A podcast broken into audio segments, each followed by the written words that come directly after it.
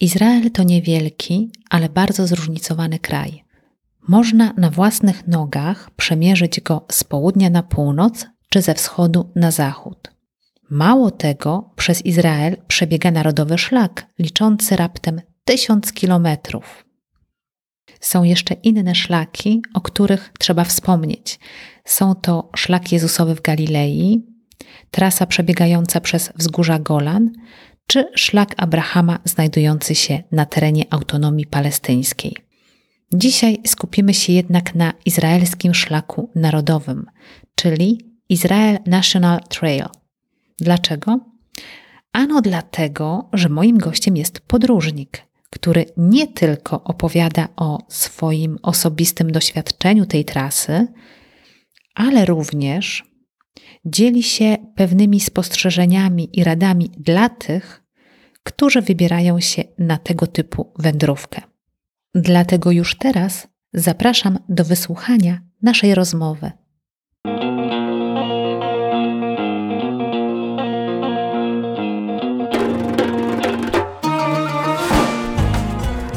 Cześć, nazywam się Justyna Zeruk, a to jest podcast po Izraelu. Jeśli interesuje Cię Izrael, planujesz podróż do tego kraju, a może po prostu lubisz słuchać ciekawych historii, ten podcast jest dla Ciebie. Zapraszam do słuchania.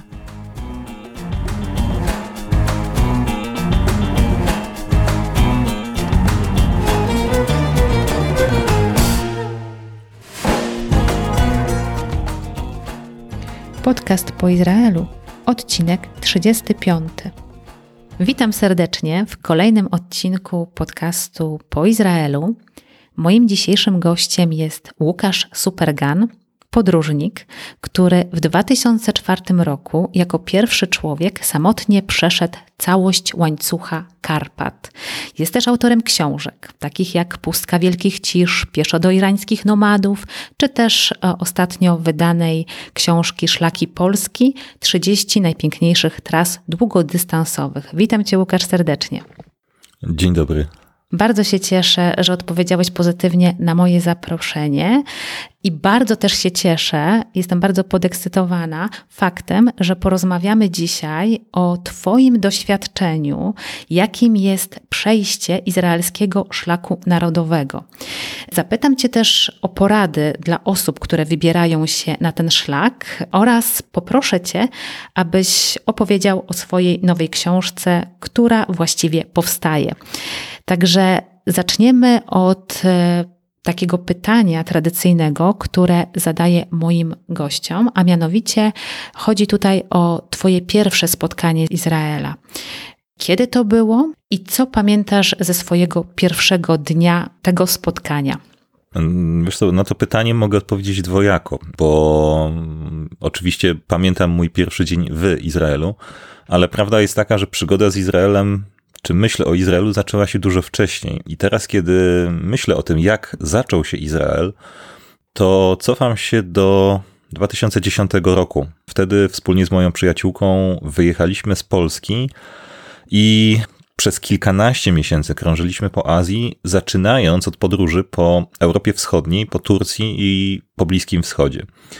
Założenie tej podróży było takie, że podróżujemy lądem, więc z Turcji przejechaliśmy do Syrii, wtedy jeszcze mm, nieogarniętej wojną, a potem do Libanu. I pamiętam dzień, kiedy wędrując po górach Libanu, gdzieś na południe od Bejrutu, budzimy się rano po naszym biwaku, widać całą piękną dolinę Beka wypełnioną chmurami, i gdzieś tam nagle dostrzegamy w perspektywie kilkudziesięciu kilometrów, dostrzegamy coś, co wyglądało jak ogromna góra, tylko że ta góra unosiła się w powietrzu.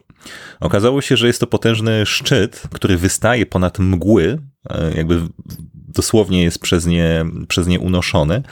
No i takie zdziwienie, co to jest, gdzie, gdzie to w ogóle będzie. No więc analiza mapy pokazała, że coś takiego w Libanie nie ma prawa być. I dopiero chwilę później Ola, z którą tam byłem, powiedziała, mm, a może to już nie jest Liban. No i okazało się, że to jest góra Hermon na granicy Syrii, Libanu, Izraela wyglądała fenomenalnie, trochę jak UFO wiszące w powietrzu.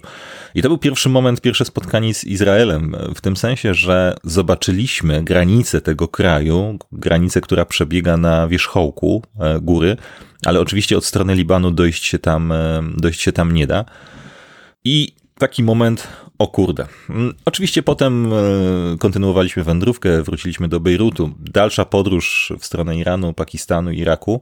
Natomiast gdzieś tam wtedy, po tamtym dniu, to dobrze pamiętam, ta myśl o Izraelu zakiełkowała.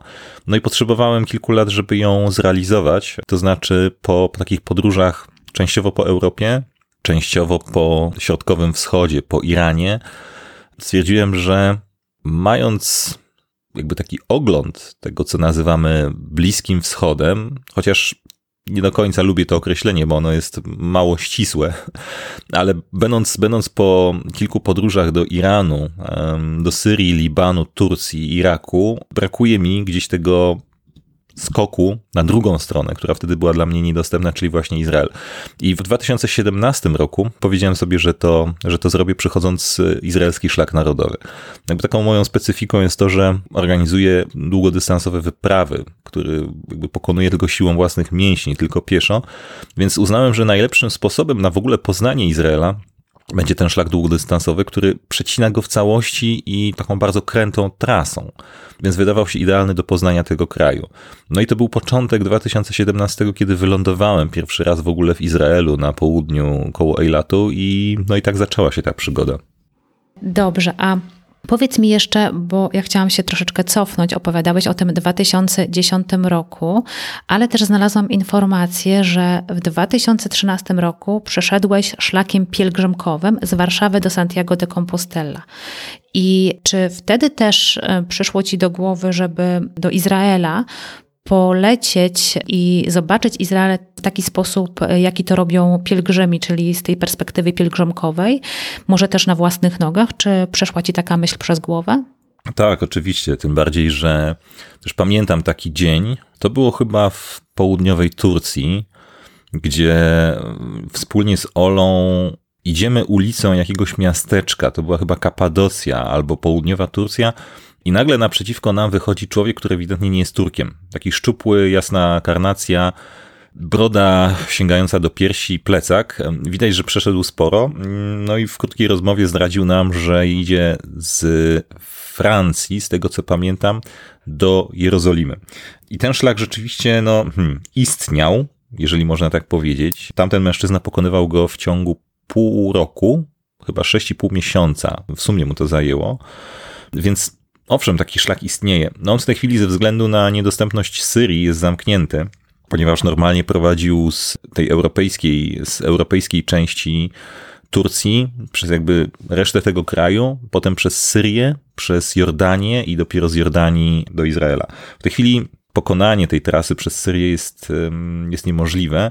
Natomiast znam osoby, które się na nią zdecydowały, w tym sensie, że po dotarciu do Turcji zorganizowały sobie transport e, wodny promem na Cypr i z Cypru do Izraela. Więc częściowo zrealizowały tą wędrówkę. I przyznaję tak gdzieś tam cicho mam to cały czas w głowie, że jeżeli kiedykolwiek Syria odzyska spokój, to wybiorę się w taką, w taką drogę również i ja. Mam taki plan, no ale jak długo on będzie musiał czekać, nie mam pojęcia. No, tego jeszcze nikt nie wie. Wracając do tego szlaku, izraelskiego szlaku narodowego, Israel National Trail, Otwarto go w 1995 roku i tak jak powiedziałeś, ta trasa obejmuje cały Izrael, no bo to jest około tysiąca kilometrów od Dan do Eliatu, takie sformułowanie od Dan do Berszewy, to takie sformułowanie, które jest popularne, było popularne w ogóle w studiach biblijnych. Dan jest najbardziej wysuniętym, było też najbardziej wysuniętym punktem na północ, takim miastem starożytnego Izraela, a Berszewa najbardziej na południe. No i od Dan do Berszewy oznaczało to wówczas cały Izrael, cały kraj. Dzisiaj to jest od Dan do Eliatu ponad tysiąc kilometrów, oczywiście nie w linii prostej. W linii prostej to jest raptem 500 kilometrów. No i ta trasa narodowa biegnie różnymi zakolami, jest bardzo zróżnicowana. Od pustyni na południu, aż po zielone wzgórza Galilei. Powiedz, jakie jest Twoje doświadczenie tej trasy? No bo przyjechałeś do Izraela po to właśnie, żeby odbyć taką podróż. I jakie jest Twoje doświadczenie? I w ogóle dlaczego wybrałeś, bo wiemy, że wybrałeś tą trasę z południa na północ, a nie z północy na południe? To jest bardzo uzasadnione i zresztą to jest istotne, kiedy planujesz wędrówkę tą trasą.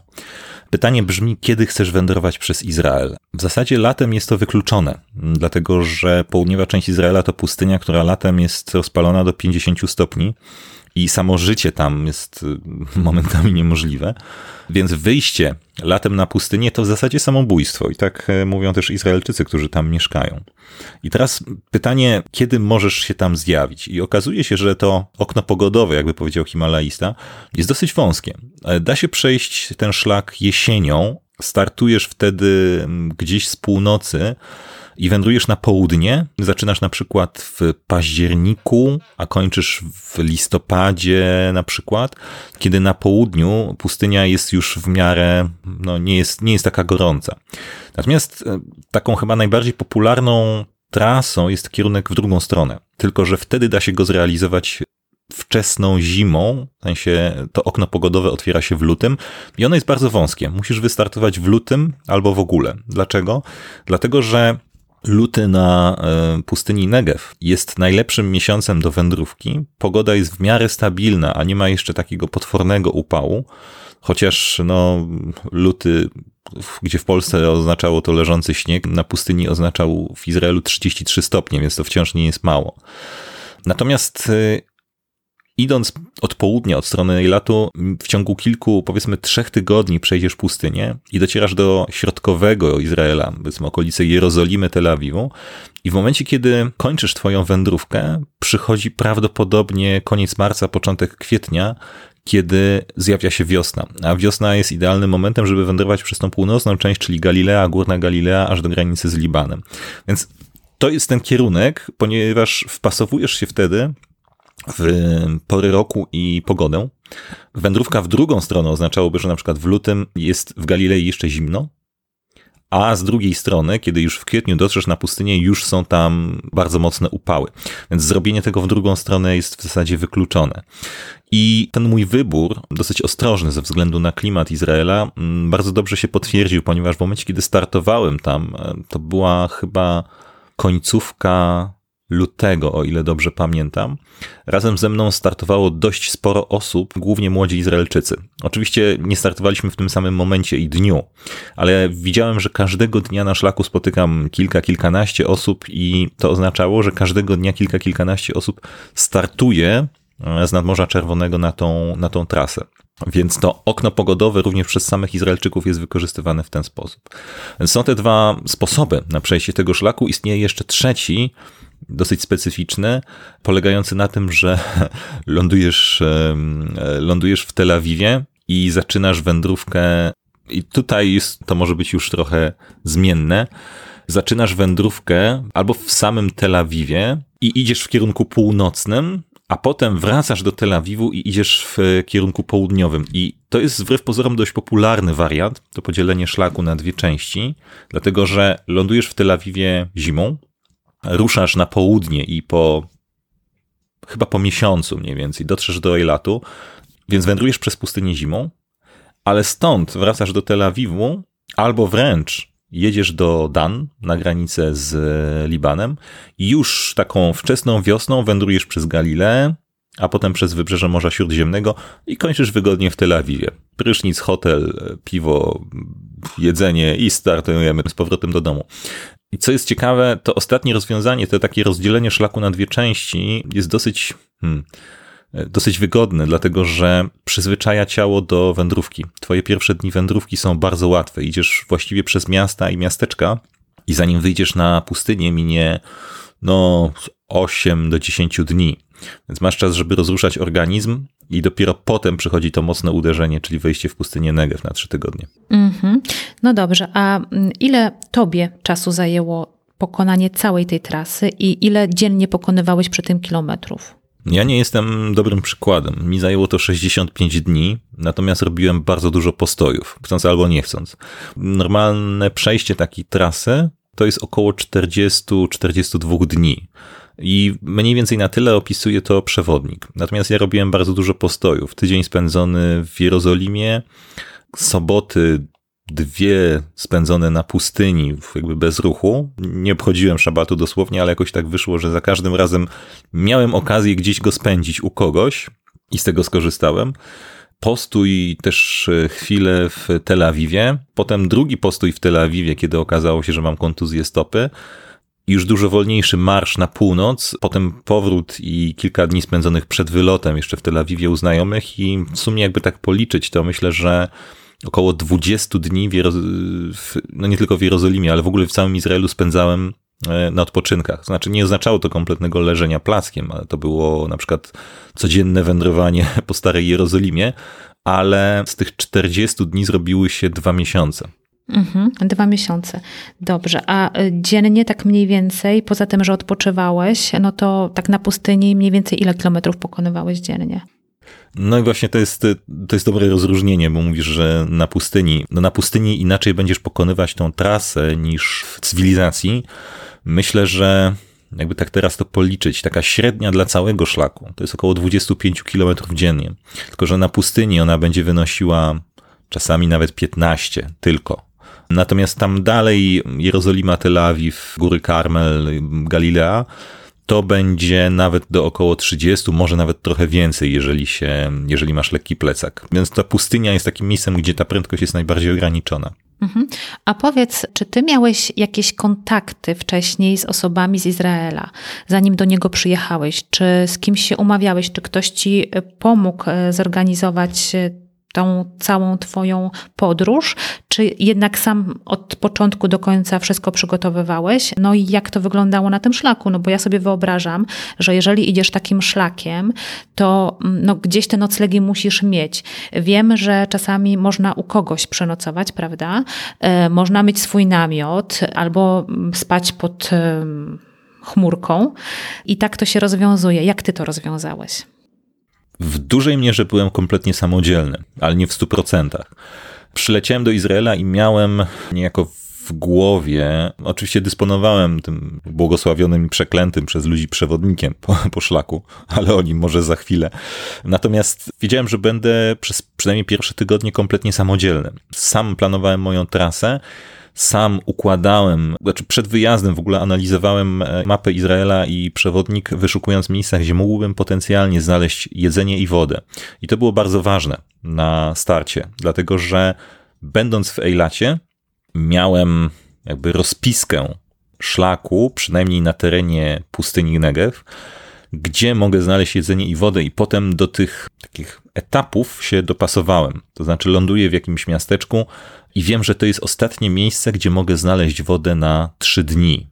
Przepraszam, wejdę ci w słowo, bo ja nie widziałam tam i też nie wyobrażam sobie, że gdzieś na pustyni stoi jakaś biedronka czy jakiś wodopój i ty sobie możesz tam e, pójść, zakupić, tak, zaopatrzyć się w wodę, tylko tą wodę musisz, no musisz mieć ze sobą cały czas, bo jednak jesteś na pustyni, a rozumiem, że no, w tym wypadku to trzeba wcześniej rozplanować i dowiedzieć się, gdzie te miejsca, gdzie jest woda, gdzie jest jakieś pożywienie są, tak? Tak. E, oczywiście są metody, żeby to ominąć. To znaczy, niektórzy Izraelczycy rozwiązują ten problem, umawiając się z miejscowymi kierowcami, kierowcami taksówek, którzy za opłatą dowiozą ci wodę we wskazane miejsce. I zazwyczaj będzie to jeden z biwaków. I jeżeli mówię biwak, e, biwak to najczęściej miejsce gdzieś pośrodku pustkowia, które po prostu jest oznaczone, otoczone jakimś takim kręgiem z kamieni. Niczym się nie wyróżnia poza, poza tym, że właśnie jest, jest jakoś tam oznaczone. Może być przy nim jakaś tablica. Jakby I sam przewodnik, i też Izraelczycy zachęcają do tego, żeby nocować w takich miejscach, bo one ładnie pozwalają pozwalają rozplanować trasę. One rzeczywiście układają się tak, że wędruje się między nimi cały dzień plus umożliwiają nocleg na pustyni w wyznaczonych miejscach. Na przykład czasami na Negewie przechodzisz przez tereny chronione, gdzie nie możesz tak po prostu rozbić się z namiotem czy położyć pod chmurką, możesz natomiast położyć się w tych miejscach. I w momencie, kiedy planowałem tą wędrówkę, też oczywiście planowałem ją w oparciu o te, o te punkty. I całkiem nieźle się ich trzymałem, chociaż jakby wynikało to również z tego, że na przykład o 16 docieram do takiego punktu, jest jeszcze jasno, w sumie jeszcze mógłbym pójść ze dwie godziny dalej, ale okazuje się, że w tym punkcie siedzi już kilka osób Więc podchodzę do nich, zaczynamy rozmowę i stwierdzam, że fajnie będzie koło nich się rozbić. Te wieczorne rozmowy zresztą były bardzo fajnym takim, taką pierwszą lekcją Izraela.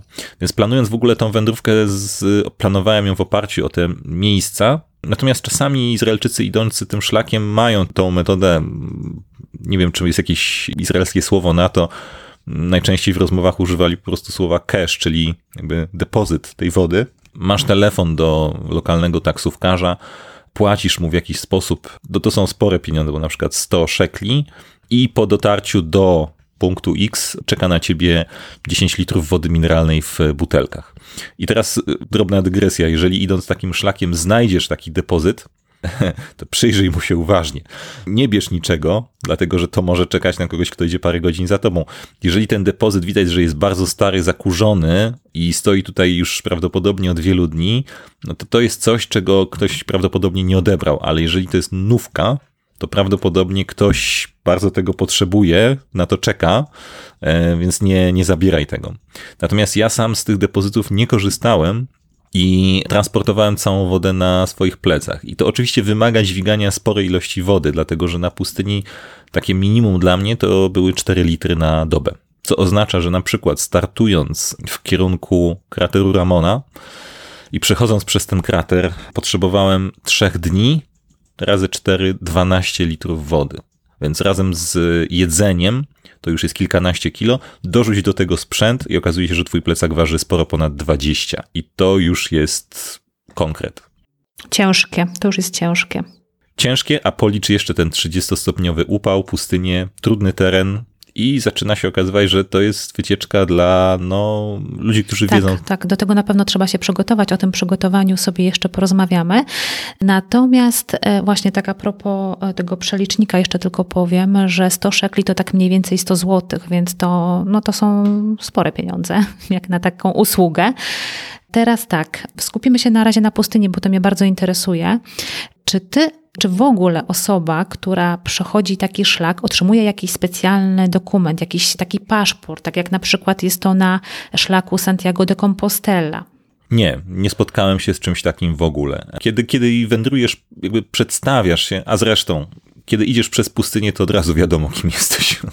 Jasne. No dobra, no to w takim razie w jaki sposób udowodnisz, bo tak jak na przykład jest to w Timna Park, czyli w tym parku narodowym, który znajduje się na pustyni Negev, który jest płatny, wejście tam jest płatne, a osoby takie, które przechodzą ten szlak narodowy są zwolnione z tej opłaty. I jak udowodnisz, że jesteś taką osobą? Po prostu pokazujesz wielki plecak, tak, to ja przechodzę tutaj i ja, ja jestem zwolniony z opłaty, tak to wygląda? W zasadzie tak by wystarczyło, tylko że ja akurat tego dnia szedłem z małą grupką, najpierw z dwiema dziewczynami, potem jeszcze dotarło do nas kilku kolegów. Zresztą stworzyliśmy potem taki spotykający się regularnie zespół przez chyba dwa tygodnie. Natomiast nie było w ogóle takiej potrzeby, bo nie było żadnej kontroli. Specyfika akurat tego parku, o który pytasz, jest taka, że no jest on na środku pustyni i prowadzi do niego asfaltowa droga. Autobusy z zorganizowanymi wycieczkami przejeżdżają przez tą bramę, tam chyba jakoś dokonuje się płatności. Natomiast w momencie, kiedy tam dotarliśmy, jakby izraelski szlak narodowy wchodzi i wychodzi z tego parku taką bardzo wąską, kamienistą ścieżką.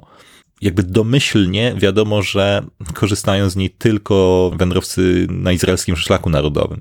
Czyli jeżeli przychodzisz z tego południa, gdzieś tam od strony latu, a potem znikasz na pustyni między górami, gdzieś tam kawałek dalej, kawałek za Timna Park jest kolejne miejsce biwakowe, to z góry wiadomo, że jesteś tym, kim jesteś. Nie pamiętam, żeby była jakakolwiek kontrola, nikt nas nie sprawdzał. Po prostu kilka osób weszło na ten teren e, pomiędzy te fantastyczne skały i rzeźby skalne. Kręciliśmy się tam kilka godzin, bo szlak zatacza takie kręgi, a potem zeszliśmy do centrum takiego rodzaju centrum obsługi turystycznej, to była brama, tam można było nabrać wody, a potem zniknęliśmy między skałami po północnej stronie parku, więc y, tutaj nie było żadnego problemu i poza jednym miejscem na tym szlaku nie ma w zasadzie żadnego, gdzie y, musiałabyś za cokolwiek płacić. A nawet to dalej na północy, to jedyne miejsce jest y, zresztą bardzo łatwe do ominięcia. To jest jedyne miejsce, gdzie w teorii powinnaś uiścić opłatę, to jest już bardzo blisko Dan, na w zasadzie samym północnym krańcu. E, nazywa się to Nahal Snir. To jest taki mały rezerwat, teren zielony, na chyba pół dnia drogi przed Dan. Po prostu go omijasz. Mhm, jasne, bo jeżeli go nie ominiesz, to musisz uiścić opłatę. Tam jest to trochę skomplikowane, przynajmniej było. W czasie mojej wizyty tam okazało się, że idąc od południa, trafiam na wejście do rezerwatu, które jest zamknięte, ponieważ y, jedyne oficjalne wejście znajdowało się od północy, co oznaczałoby, że musiałbym ominąć rezerwat, wejść od północy, cofając się jakoś, trochę bez sensu. Więc y, południowe wejście było w ogóle zamknięte. Także nie miałem w ogóle innego wyjścia niż po prostu ominąć ten rezerwat wzdłuż jego granicy, co zresztą oznaczało nadłożenie, nie wiem, kilku minut. Także nie, to nie jest problem. Natomiast w Timna Park w tamtym okresie, czyli no już 5 lat temu, wycieczki płaciły 60 szekli za osobę. No my oczywiście wchodziliśmy w ten wielki rezerwat geologiczny, nie płacąc nic, jakby swoją ścieżką, że się tak wyrażę. Wspomniałeś trochę już o kwestii noclegów.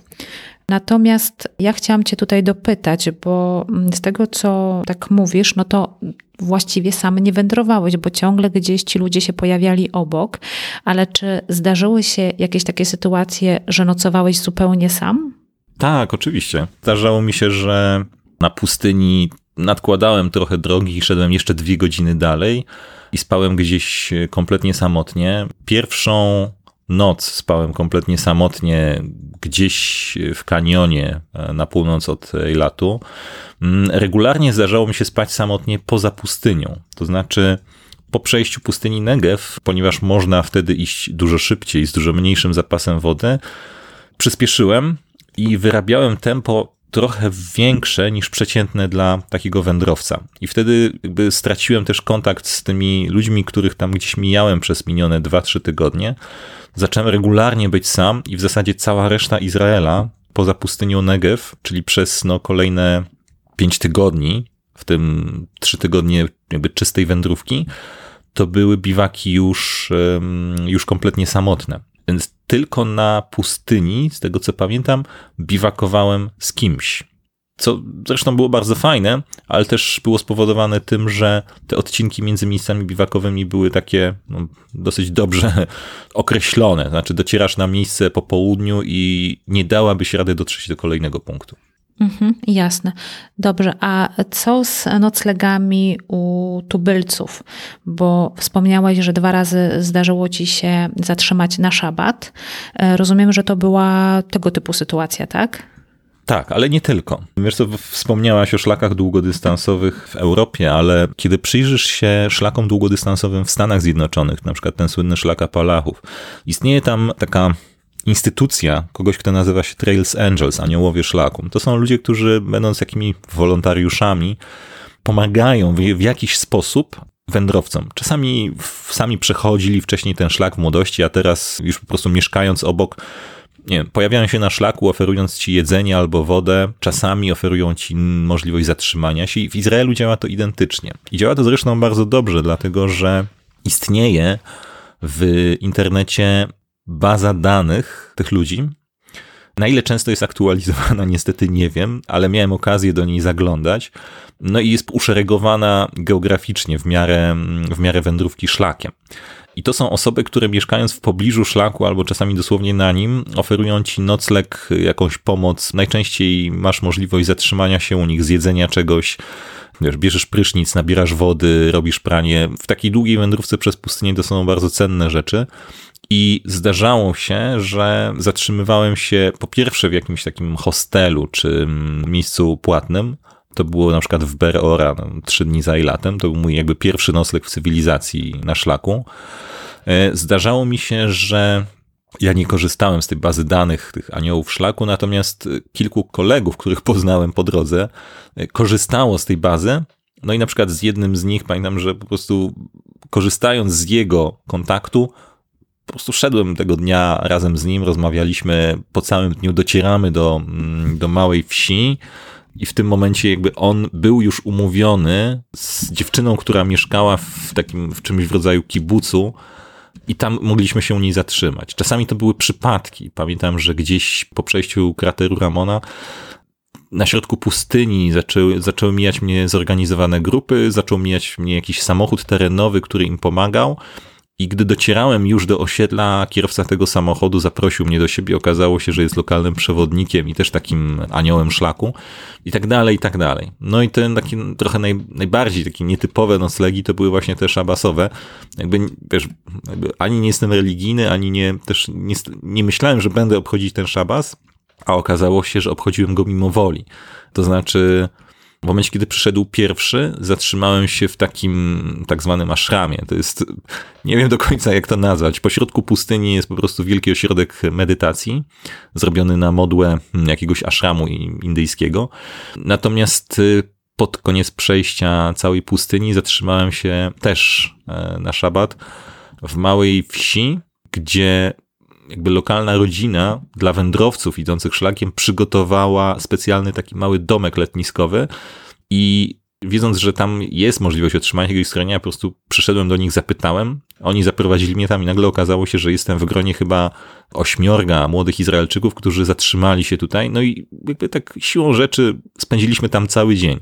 Oni zostają, to w sumie czemu ja nie miałbym z nimi zostać?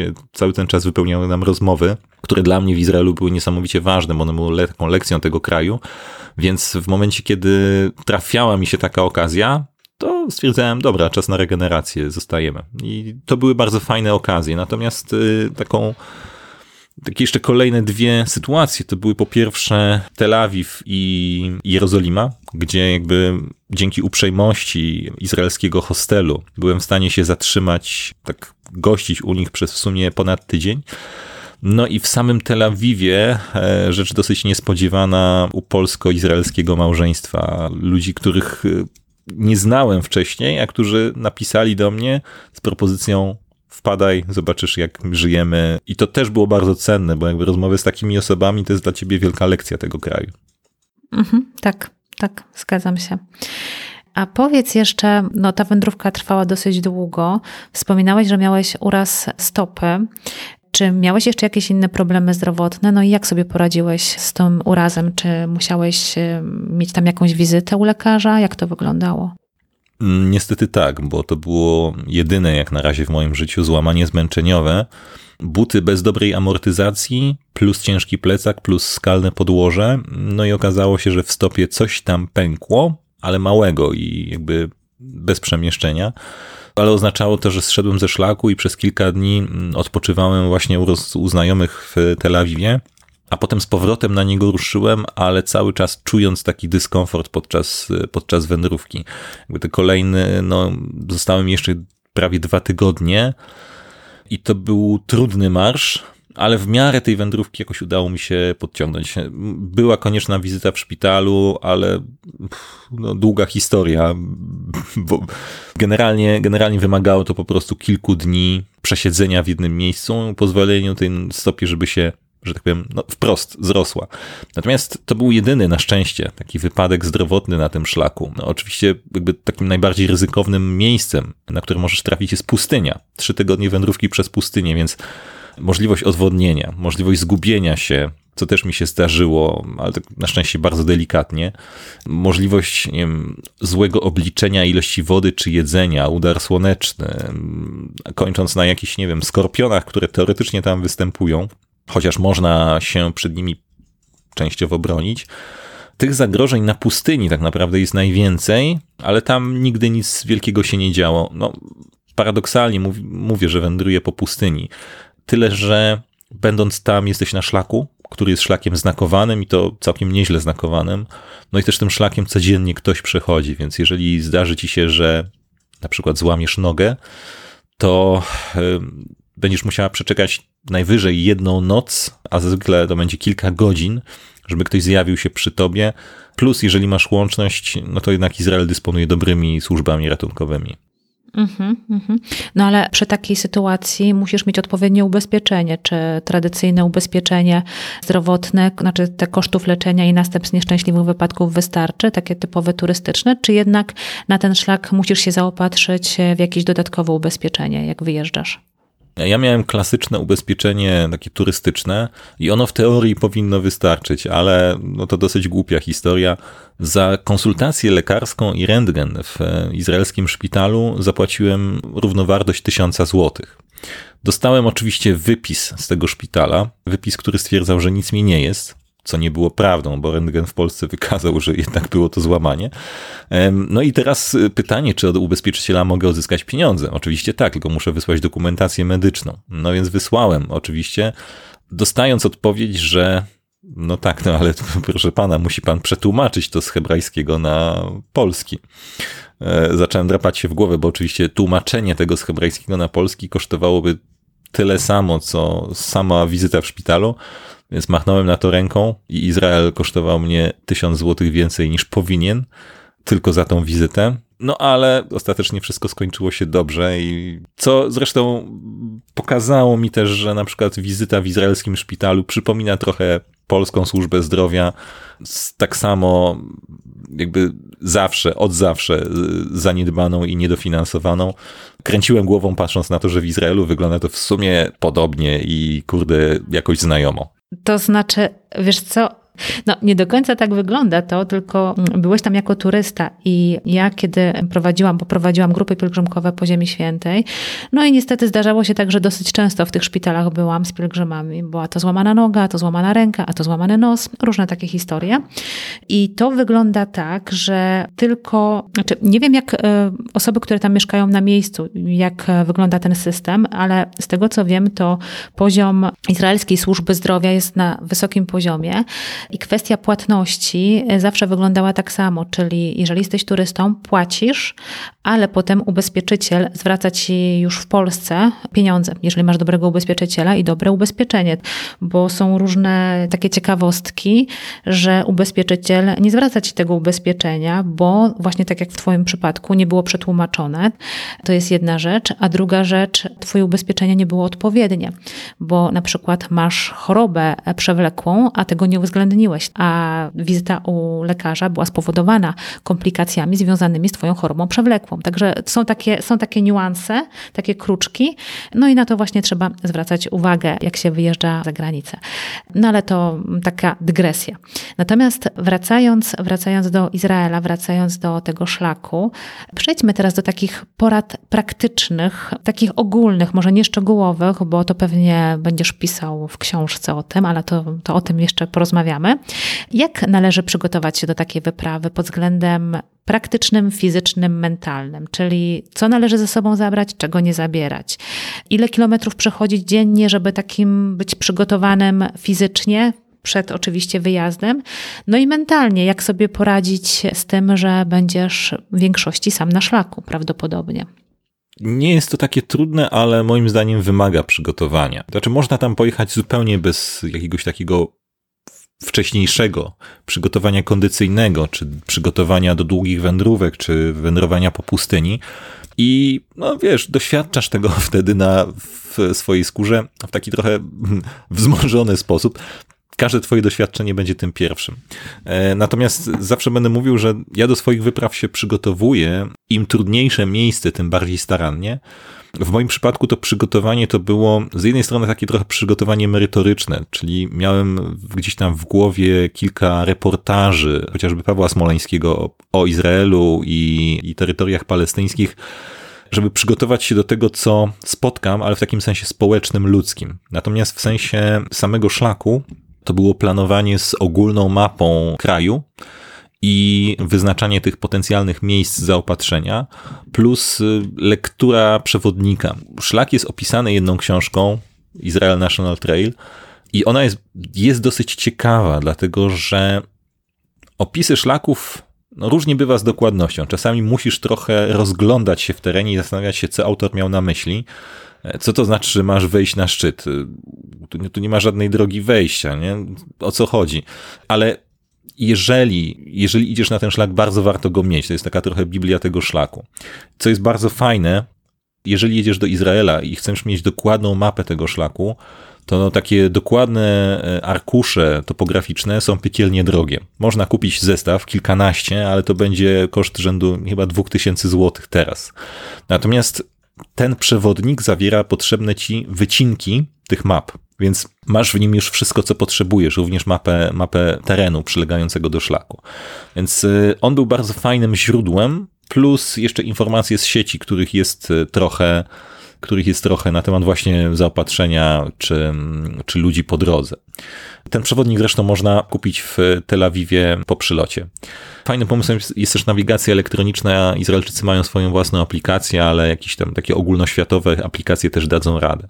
I to jest jedna rzecz. Natomiast na pewno bądź przygotowana na warunki, które hmm, no, w centralnym i północnym Izraelu to nie jest żaden problem. Idziesz generalnie wśród cywilizacji, co kilka godzin mijając przynajmniej jakąś wieś, Wodę znajdziesz, z tego co pamiętam, przynajmniej dwa razy dziennie, a zaopatrzenie w jedzenie raz na dwa, trzy dni też coś się znajdzie. Spokojnie. Kłopotem jest sama pustynia, gdzie jakby to planowanie musi być bardzo ścisłe. Pustynia oznacza też dźwiganie dużo większego bagażu, co oznacza, że warto byłoby być przygotowanym kondycyjnie. No i nie mówię o tym, że jadę do Izraela za rok, no to teraz muszę robić jakieś wielkie treningi na siłowni. Nie, ale chodzi o to, żeby mieć jakąś taką praktykę w chodzeniu i to chodzeniu również z ciężkim plecakiem. No i przygotowanie i psychiczne i fizyczne na to, że klimat będzie trudniejszy, więc dosyć specyficzny na przykład zestaw ubrań dopasowany do wysokich temperatur generalnie nie jest to jakoś trudne i trudno mi powiedzieć, żeby izraelski szlak narodowy był no, wyzwaniem na granicy życia i śmierci. Nie, tak absolutnie nie jest. Ale nie jest to też trasa łatwa. I po przejściu trzech tygodni przez pustynię Negev człowiek jest mocno wyrzęty z sił, z takich sił też psychicznych. Natomiast wydaje mi się, że nie warto się jakoś za bardzo obawiać tego szlaku. Również dlatego, że okej, okay, on miał może jakieś takie nudne odcinki, natomiast pustynia Negev i te trzy tygodnie przebywania w niej było dla mnie czymś absolutnie fenomenalnym. I każdy dzień na tej pustyni wyglądał inaczej. I samo to psychicznie ładowało mi bardzo mocno baterię. Więc trzeba być przygotowanym na ten wysiłek, na bagaż, rozważyć bardzo dobrze te punkty zaopatrzenia, i nie zostawiać tego na ostatnią chwilę, na zasadzie, a dobra, to wyjdę i zobaczymy, gdzie będzie można znaleźć wodę, albo po prostu przyczepię się do jakiejś grupy. Lepiej tego nie robić. Lepiej mieć to w głowie, w planie i mieć też plan B na wypadek, gdyby nie udało się dotrzeć do oznaczonego miejsca wcześniej.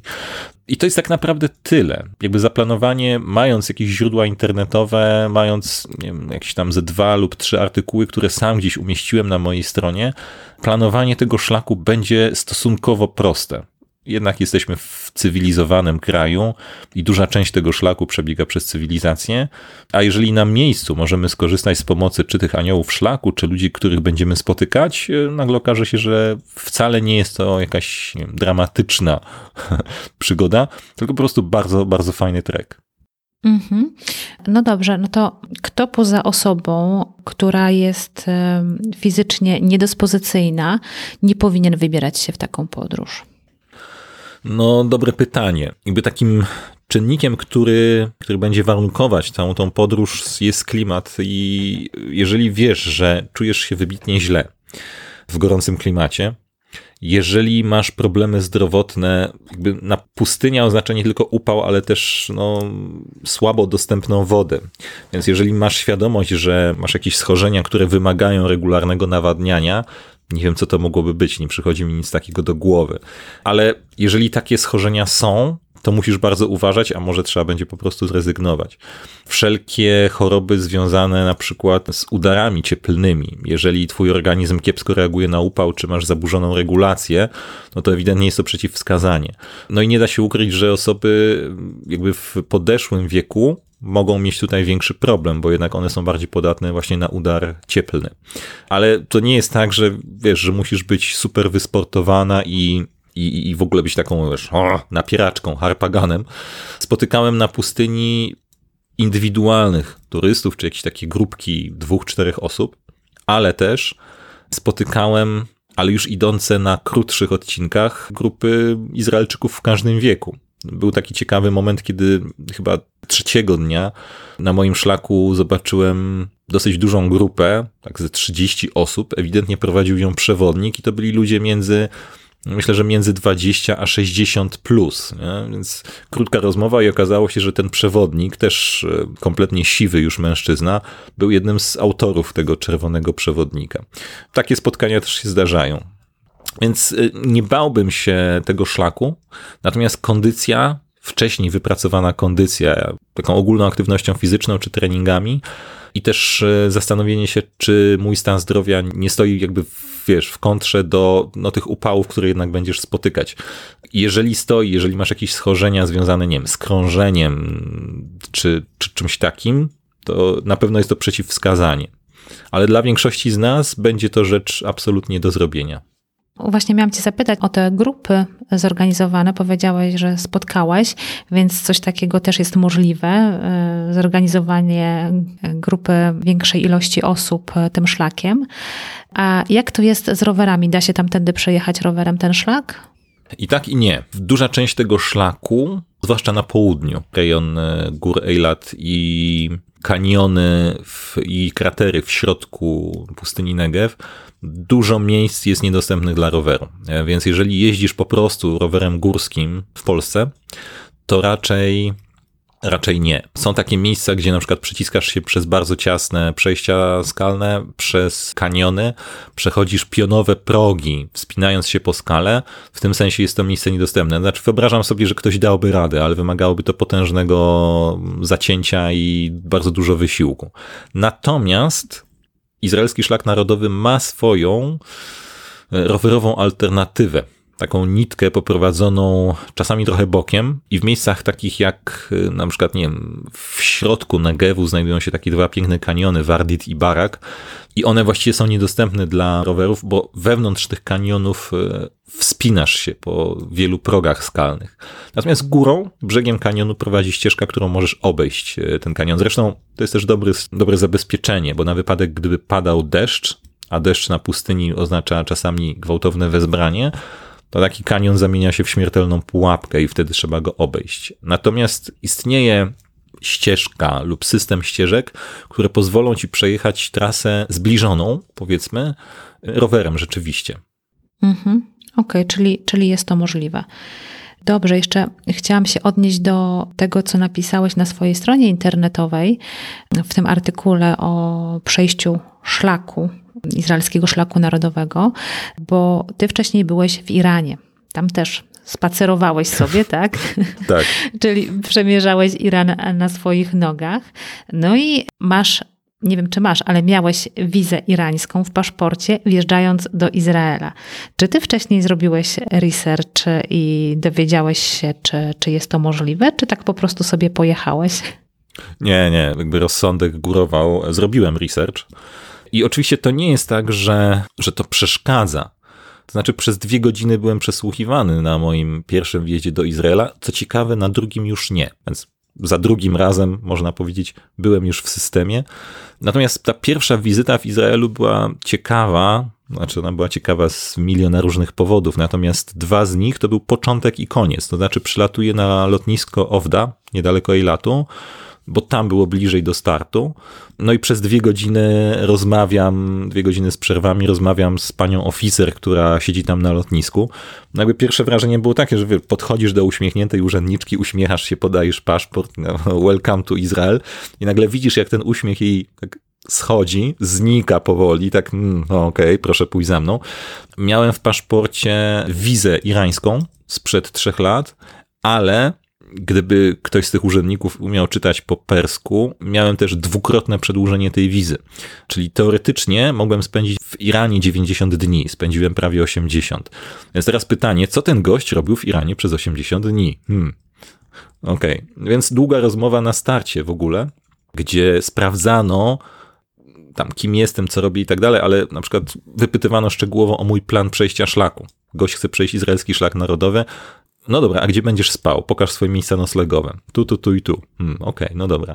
Natomiast podobna rozmowa, tylko że dużo krótsza, spotkała mnie na koniec. Wylatuję już, będąc w Tel Awiwie, do Polski. No i znowu ta sama historia. Podaję paszport, podaję tą izraelską wizę, która jest na osobnej karteczce i takie wielkie zdziwienie urzędniczki na granicy, ale o co chodzi? Przy czym tutaj trwało to bardzo krótko i takie, wiesz, podejrzliwie pytanie, a co ty w ogóle robiłeś w Izraelu? Ja wtedy powiedziałem, no właśnie, przeszedłem cały twój kraj na piechotę, e, izraelskim szlakiem narodowym. A, znam, rzeczywiście. Dobra, dziękuję, do zobaczenia. Więc to jakby tym ją trochę kupiłem. Natomiast był taki moment wahania. I przyznaję, że było to trochę lekkomyślne, w tym sensie, że no, teoretycznie coś mogło pójść źle, ale prawdę mówiąc, za bardzo w to nie wierzyłem. Więc jakby generalnie to nie jest przeszkoda. To znaczy, jest to pewnego rodzaju przeszkodą, bo sam zauważyłeś, że przytrzymali cię tam i wypytywali o szczegóły. I tak naprawdę nie jest do końca napisane gdziekolwiek w jakichś oficjalnych informacjach, że jak masz wizę irańską w paszporcie, to cię ktoś nie wpuści do tego Izraela. Przepytać się na pewno przepytają, ale jeżeli ktoś nas słucha i wybiera się z grupą, zorganizowaną, to powinien dostosować się do tego, co mówi organizator. Bo nawet wtedy, kiedy ja pracowałam w biurze pielgrzymkowym i organizowaliśmy wyjazdy do Izraela, pielgrzymki do Izraela, no to to była podstawa, że osoby, które z nami wyjeżdżają, nie mogą mieć wizy do Iranu w paszporcie. Mało tego, jeżeli mają pieczątkę z Syrii, czy z Libanu, czy właśnie, no właśnie, Liban, Syria i Iran, to takie kraje, których pieczątki nie powinny znaleźć się w paszporcie. I to skrupulatnie sprawdzaliśmy z tego względu, że potem, kiedy lądowaliśmy w Tel Awiwie, no to gdyby taką osobę urzędnik tam na tej granicy przetrzymywał przez 2, 3, 4, 5 godzin, no to program by się dosyć mocno rozsunął i byłby problem z jego realizacją. Dlatego grupy zorganizowane tak mają i zwracają na to uwagę. No to jest, to akurat brzmi bardzo rozsądnie. No jakby byłem sam, ale jakby mnie też częściowo, można powiedzieć, to spotkało, tak? Ląduję w Owdzie na tym, na tym lotnisku i wszystko jest dopasowane do siebie. Znaczy, przechodzimy przez bramki, zabieramy bagaże i na zewnątrz już czeka autobus, który zawiezie nas do Eilatu. W momencie, kiedy ja, jeszcze jedna osoba, młody chłopak z tym samym problemem oczywiście, wizę do Iranu, byliśmy przetrzymani, to jego towarzysze, dwójka, czekali na niego te dwie godziny. I potem we czwórkę wszyscy razem wychodzimy z lotniska i jesteśmy kompletnie sami. Nie ma autobusu i nie będzie. To jest momencie łapanie drogiej taksówki i tak dalej, i tak dalej. Natomiast na pewno, jeżeli jedziesz z grupą, mm, no to to, co wspomniałaś, jeżeli macie się nie rozsypać, bo tak naprawdę alternatywą jest to, że grupa cię zostawia, a ty do niej dobijesz tego dnia wieczorem. Ale jakby to mocno rozbija też logistykę całego wyjazdu. Warto pomyśleć o no, wymianie paszportu. Ja podróżując samodzielnie, machnąłem na to ręką, również z ciekawości. Chciałem zobaczyć, co się stanie. I było to bardzo ciekawe doświadczenie swoją drogą. Natomiast gdybym w tym momencie, wiesz, pomijając to, że wyjeżdżam z grupą, ja w tym momencie pracuję czasami jako pilot, nie w Izraelu oczywiście, ale gdyby coś takiego mi się zdarzyło, no to umówmy się, grupa 10 czy 20 osób czeka na ciebie przed lotniskiem 3 godziny. No nie. No, no właśnie, to jest, to jest ten problem. Dobrze, przejdźmy, przejdźmy do ostatniego tematu, jakim jest Twoja książka. Bo jestem bardzo ciekawa. Wiem, że piszesz tą książkę, ona powstaje. Jak ona będzie wyglądała? Czy to będzie przewodnik analogiczny do tego przewodnika anglojęzycznego? Czy to będzie raczej książka opisująca Twoje doświadczenia i Twoje przeżycia związane ze szlakiem izraelskim? Jak to będzie wyglądało? Nie, to ewidentnie, znaczy na pewno to drugie. O przewodniku w ogóle nie myślałem, dlatego że jadąc do Izraela nie byłem nastawiony na zbieranie jakichkolwiek informacji tam na miejscu. Poza tym wydaje mi się, że jeżeli anglojęzyczny przewodnik istnieje na rynku, to trochę nie ma potrzeby tworzyć nowego po polsku, tym bardziej, że ten anglojęzyczny jest regularnie uaktualniany przez autorów i ma już kilka wydań za sobą. Chciałbym, aby to była książka zbliżona do reportażu trochę i będzie ona specyficzna, bo to, to nie będzie książka stricte o izraelskim szlaku narodowym, znaczy, szlak nie będzie tam głównym bohaterem, ale raczej staram się, aby głównym bohaterem byli ludzie i ich historie. Wiesz, jakby taką pierwszą ważną lekcją Izraela, pomijając jakieś przygotowanie merytoryczne w Polsce, były to dla mnie te pierwsze spotkania. Już siadamy z grupą młodych Izraelczyków dookoła ogniska na pustyni. Oni opowiadają o swoich doświadczeniach. Okazuje się, że ten właśnie kończy wojsko, a ten właśnie skończył wojsko, a ta dziewczyna pracowała w jakiejś tam komórce wywiadu, wiesz, i słuchasz tego i tak, hmm, okej. Okay. Ale potem zaczynają ci opowiadać o, o swoim życiu, o swoim pochodzeniu Izrael jednak jest mieszanką ludzi, którzy przybyli z całego świata, więc okazuje się, że idziesz kilka godzin z dziewczyną i ona pewnie się mówi ci, a bo tak, mój dziadek mieszkał gdzieś tam pod Truskawcem na obecnej Ukrainie, a babcia była już nie pamiętam, z, gdzieś tam z obecnego, z obecnego, nie wiem, Przemyśla, Lublina, cokolwiek. I tak zaczynasz się drapać w głowę i myślisz, kurde, no może oni mogliby jeszcze znaleźć swoich przodków gdzieś tu w Polsce. Więc te historie, te historie były tak naprawdę treścią tej podróży. I książka chciałbym, żeby składała się z takich historii, przy czym nie jest to, jakby szlak nie będzie jedynym bohaterem. Rok po tym, jak przeszedłem izraelski szlak narodowy, wróciłem, żeby zrobić drugi szlak. I to jest rzecz, o której jakby mało osób chyba wie terytoria palestyńskie mają swój własny szlak długodystansowy, tak zwany szlak Abrahama, Masar Ibrahim. I on jest dużo krótszy, no, dużo łatwiejszy też, 440 e, kilometrów, ale jakby zasada jest ta sama. Idąc pieszo przechodzisz całe terytorium Palestyny. I teraz y, jakby powiedziałem sobie, że po tej pierwszej wizycie, że będę w stanie powiedzieć coś na temat tego kraju tylko jeżeli stanę po tej drugiej stronie, jeżeli przejdę przez mur bezpieczeństwa, jeżeli zobaczę, jak żyją tam tamci ludzie, jak posłucham ich historii i dopiero historie z obu stron będą się w jakiś sposób równoważyły. I tak się rzeczywiście stało. W 2018 wróciłem do, do Izraela, przejechałem do, na, na teren Palestyny i tam przez kilka tygodni wędrowałem potem jeszcze zahaczając o izraelską Galileę i, i znowu Jerozolimę. I dopiero na podstawie tych dwóch podróży chciałbym, aby powstała ta książka. No właśnie, reportaż albo zbiór historii. Niech to będzie historia bardziej skupiona na ludziach, których spotkałem, a nie na samej wędrówce, która, no umówmy się, trudno jest napisać dobrą książkę, która jest po prostu pamiętnikiem z wędrowania po pustyni. Tam musi być dużo tych właśnie historii, które, które słyszałem, bo tak naprawdę to historie ludzi, Izraelczyków i Palestyńczyków mieszkających po obu stronach, były lekcją, która pokazała mi różnorodność tego kraju i mam to nadzieję zawrzeć w tej książce. Mhm. A kiedy ta książka będzie ukończona? To jest piekielnie trudne pytanie. W tym roku planuję na pewno skończyć. To jest też kwestia tego, kiedy książka mogłaby się ukazać. Takim moim marzeniem jest to, żeby ona ukazała się w tym roku. Co oznacza, że w ciągu najbliższych paru miesięcy tekst powinien zostać e, stworzony. A jak będzie, no, zobaczymy. To ja będę śledzić to. Trzymaj kciuki. Tak, trzymam kciuki, będę to śledzić i oczywiście będę informować moich słuchaczy, kiedy ta książka zostanie wydana, bo jestem sama ciekawa tych wszystkich historii, z którymi się spotkałeś, bo to jest według mnie bardzo ważne poznać zarówno historię z jednej strony, jak i z drugiej strony. I e, tak naprawdę na całość, na całokształt tego miejsca, które ja nazywam Ziemią Świętą Izraelem, czy też Palestyną, dla mnie to jest jedno szczególne miejsce na świecie. Na to miejsce składają się historie wszystkich tych ludzi z każdej strony. Czy według Ciebie ten cały narodowy szlak, czy w Izraelu, czy szlak Abrahama y, na terytoriach palestyńskich, czy to są wyjątkowe szlaki, czy to są wyjątkowe wędrówki? W porównaniu do tego, co masz w swoim doświadczeniu, bo jesteś doświadczonym podróżnikiem. Yy, tak. Trudno mi jest charakteryzować jakoś bardzo prosto.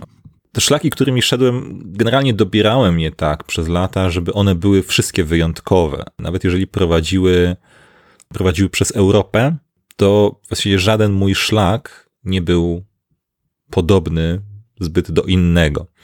W przypadku Izraela, po pierwsze, był takim naprawdę pięknym doświadczeniem pustyni. Wydawało mi się, że Iran przygotował mnie na to doświadczenie pustyni, ale pustynia Negev, mimo że sam Izrael jest niewielki, to pustynia Negev była taką była tym pięknem pustyni w pigułce. Widzisz tam trzy tygodnie, w sumie tylko trzy tygodnie. To nie jest duży obszar, a poznajesz naprawdę bardzo różnorodne miejsca i jest to jedno z piękniejszych miejsc, jakie w ogóle kiedykolwiek widziałem w życiu. Cały Negev jako, jako całość. Gdybym teraz miał podsumować ten szlak, to no właśnie pustynia Negev, a potem długo nic, no i potem niektóre ładne miejsca na tym szlaku. Pomijam też oczywiście jakby miejsca takie kulturowe, które są w zupełnie innej kategorii. Więc jest to, jest to coś wyjątkowego. Jest to trochę taki szlak jak szlak do Santiago, ale nie pielgrzymkowy, tylko raczej krajobrazowo-socjologiczne, dlatego że te spotkania z ludźmi dają ci taki kolosalny zastrzyk tego Izraela od środka. Rozmowy z nimi pokazują ci ten Izrael ich własnymi oczami.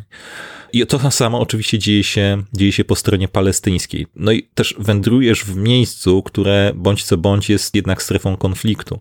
Co jest ciekawe, izraelski szlak poprowadzono w taki sposób, aby wymijał wszelkie miejsca konfliktowe. Pomijam strefę gazy, czy nie zahacza też o zachodni brzeg Jordanu, ale nie zahacza też o Jerozolimę, która no mimo wszystko jest miejscem częściowo spornym. Więc idąc na tym szlaku możesz czuć się bezpiecznie, ale jakby klimat, który dookoła niego panuje, jest taki no, specyficzny i czujesz to. I w tym sensie jest to, jest to szlak wyjątkowy. Więc ten połączenie pierwiastka ludzkiego, kulturowego, krajobrazowego, zwłaszcza na pustyni, jeżeli ktoś jest wierzący, to pewnie też religijnego, jakby to wszystko tworzy taki zadziwiający miks, który jest niesamowicie intensywny. Jeżeli miałbym opisać w jakiś sposób ten szlak, to duża jego część była właśnie taka intensywna pod względem wrażeń ludzkich, krajobrazowych, społecznych, tych rozmów, które odbywaliśmy, czy historii, które gdzieś tam, gdzieś tam mnie dotykały. Mhm. Powiedz, czy wybierasz się, czy planujesz e, powrót do Izraela na takie szlaki jak e, wzgórza Golan, czy na przykład przejście z samego Nazaretu do jeziora galilejskiego, co jest nazywane szlakiem Jezusowym. To jest raptem 65 km, więc ja przypuszczam, że to w dwa dni można spokojnie zrobić. Więc czy ty planujesz taki wyjazd? Ten drugi szlak przeszedłem. To było ciekawe doświadczenie, dlatego że E, szlak Jezusa, Jesus Trail, to się robi w 4 dni. Ten szlak nie jest łatwy, nie wiem w sumie dlaczego. Teren nie jest bardzo wymagający, ale z jakichś powodów z niewielką grupką szliśmy go w ciągu 4 dni. Ja dostałem zaproszenie, żeby wyjść na ten szlak krótko po tym, jak on powstał w zasadzie i szedłem tam z opiekunami tego szlaku, między innymi. Był bardzo ciekawy, bo jest to szlak taki właśnie kulturowo-religijny i mija wszystkie te miejsca, gdzie, jak głosi Ewangelia, Chrystus urodził się, żył i nauczał. Wszystkie te historie. Zaraz, zaraz, poczekaj. Urodził się w Betlejem. Okej, okay, urodził się w Betlejem. Tak, racja. Poprawka. Natomiast Galilea jest tym miejscem, gdzie jakby te wszystkie historie biblijne, poczynając od cudów w Kanie Galilejskiej, no i przechodzisz przez Kanę Galilejską, tak? startujesz z Nazaretu i przechodzisz przez, przez te rejony, schodząc w stronę Jeziora Galilejskiego, które jakby w Ewangeliach jest cały czas obecne ale wiesz, religia trochę na bok, bo nie każdy z nas musi być religijny, nie czy musi być chrześcijaninem, ale cały ten szlak jest, jakby to powiedzieć, to jest szlak kulturowy, gdzie na przykład masz do czynienia z cały czas historią. Tak? W, rejonie, w rejonie Nazaretu są na przykład zachowane stanowiska archeologiczne z czasów rzymskich. Oglądasz te pozostałości, ale na przykład w ciągu jednego pobytu na tym szlaku nocowaliśmy w hotelu ortodoksyjnych Żydów, a następnie w domu arabskich mieszkańców, gdzieś już tam bliżej jeziora galilejskiego, więc było to, no było to interesujące doświadczenie też pod względem ludzkim. Ten rejon jest bardzo różnorodny, mimo że sam, sam szlak, 65 km, gdyby ktoś był naprawdę maratończykiem, przebiegnie go w jeden dzień. Natomiast to drugie miejsce, o którym wspomniałaś, tak, to jest miejsce, którego mi brakuje i myślę o wzgórzach Golan, tym bardziej, że ten szlak uznawany jest za piękny, jest dosyć krótki, bo to jest sto kilkadziesiąt kilometrów od y, mniej więcej południowego brzegu Jeziora Galilejskiego aż po Górę Hermon. Więc to byłoby takie ładne dopełnienie, że 10, y, ponad 10 lat temu zobaczyłem Górę Hermon gdzieś tam z odległego Libanu, a w tej chwili może fajnie byłoby skończyć w pobliżu jej szczytu tą trzecią wędrówkę przez Izrael. Myślę o tym i może w tym roku raczej nie, ale może w jakimś dobrym momencie w przyszłym roku udałoby mi się tam wrócić. Mhm. A tą trasę Jezusowego szlaku przeszedłeś w ramach Narodowego Szlaku? To było wtedy w 2017 czy w 2018? Nie, w 2018 po przejściu szlaku Abrahama w Palestynie wiedziałem, że chcę zatrzymać się w Jerozolimie, zresztą w znajomym hostelu i okazało się, że Abraham Hostel, bo to tam się zatrzymywałem, jest połączony z tym szlakiem, ponieważ ludzie zarządzający nim jednocześnie są w ogóle inicjatorami tego Jesus Train. Więc goszcząc, goszcząc tam u nich dostałem taką propozycję, słuchaj, wyjdź z nami na ten szlak, bo właśnie idzie mała grupka. Była rzeczywiście mała, dwójka uczestników i dwójka przewodników, ale to było takie bardzo wstępne rozpoznanie tego szlaku i ci ludzie go odnawiali. To było takie bardzo kameralne doświadczenie i moją rolą było wtedy zrobienie krótkiego filmu na temat tego szlaku. Zwędrowałem z aparatem i od czasu do czasu filmowałem naszą grupkę. No i koniec końców było to ciekawe doświadczenie. Więc akurat ten szlak Jesus Trail był dla mnie uzupełnieniem po przejściu szlaku Abrahama w Palestynie. Mhm. Tak dopytuję, ponieważ właśnie ja co prawda nie zamierzam porywać się na tę pustynię i Negev, na tą trasę, którą ty przeszedłeś, ale marzy mi się właśnie przejście tą trasą Jezusową od Nazaretu do Jeziora Galilejskiego. Zresztą mm, organizowaliśmy nawet takie grupy pielgrzymkowe, które w części swojego programu miały tę trasę do przejścia. Tam były chyba cztery czy trzy dni takie pieszo, ale to polegało na tym, że wiesz, autokar dowoził do jednego miejsca, Następnie grupa przechodziła tam 20 km, 30 w zależności od dnia i potem autokar odbierał na końcu i zawoził do hotelu, tak? A następnego dnia od tego drugiego punktu zaczynali, więc tak to wyglądało. Ale słuchaj, no w taki sam sposób ludzie przechodzą nawet cały izraelski szlak narodowy. Wychodzą na weekendowe wycieczki, spędzają noc gdzieś na pustyni czy u ludzi, przechodzą w dwa dni ze 30 kilometrów. No oczywiście takie przejście szlaku zajmuje im na przykład rok czy dwa. Ale czemu nie? Jest to dobra metoda, jest to wykonalne. No tak, jest to, tylko widzisz, jest to tysiąc kilometrów. Tak jak mówisz, to można sobie podzielić na małe odcinki. Ja tutaj mówię tylko o 65 kilometrach. Nie porywam się na więcej. Dobrze, Łukasz, bardzo Ci dziękuję za to, że podzieliłeś się tym super doświadczeniem. Naprawdę trochę Ci zazdroszczę nawet e, takiego doświadczenia, tak długiego pobytu tam na miejscu i poznaniu tych wszystkich historii ludzi, z którymi się spotkałeś, bo to też jest bardzo ważne. Ja też staram się zapraszać właśnie do podcastu osoby, które w jakiś sposób zetknęły się z Izraelem, dla których ten Izrael nie jest obojętny. I cieszę się, cieszę się, że moi słuchacze też będą mogli posłuchać Twojej historii. No i czekamy na książkę. No i mam nadzieję. Będzie, wiem, wiem, że będzie powstawać trochę w bólach. Pisanie nigdy nie jest dla mnie super łatwym procesem, ale jakby te historie, które słyszałem tam, będąc na miejscu, są dla mnie samego na tyle ważne, że chciałbym podać je dalej. I dlatego właśnie tak intensywnie myślę o tej książce. Mhm. I ja myślę, że warto. Ja myślę, że warto. Także bardzo, bardzo Ci dziękuję. Dzięki również. Dziękuję za wysłuchanie tego odcinka. Czy już pakujesz swój plecak i planujesz przejście Izraela piechotą? Daj mi koniecznie znać, jeśli ten odcinek zainspirował Cię do tego typu podróży. Dziękuję za wszystkie pozytywne wiadomości i komentarze.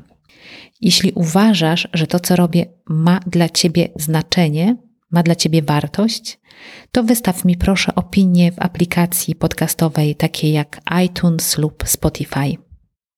To dużo dla mnie znaczy. Jeszcze raz dziękuję za wysłuchanie tego odcinka. Pozdrawiam serdecznie i do usłyszenia wkrótce.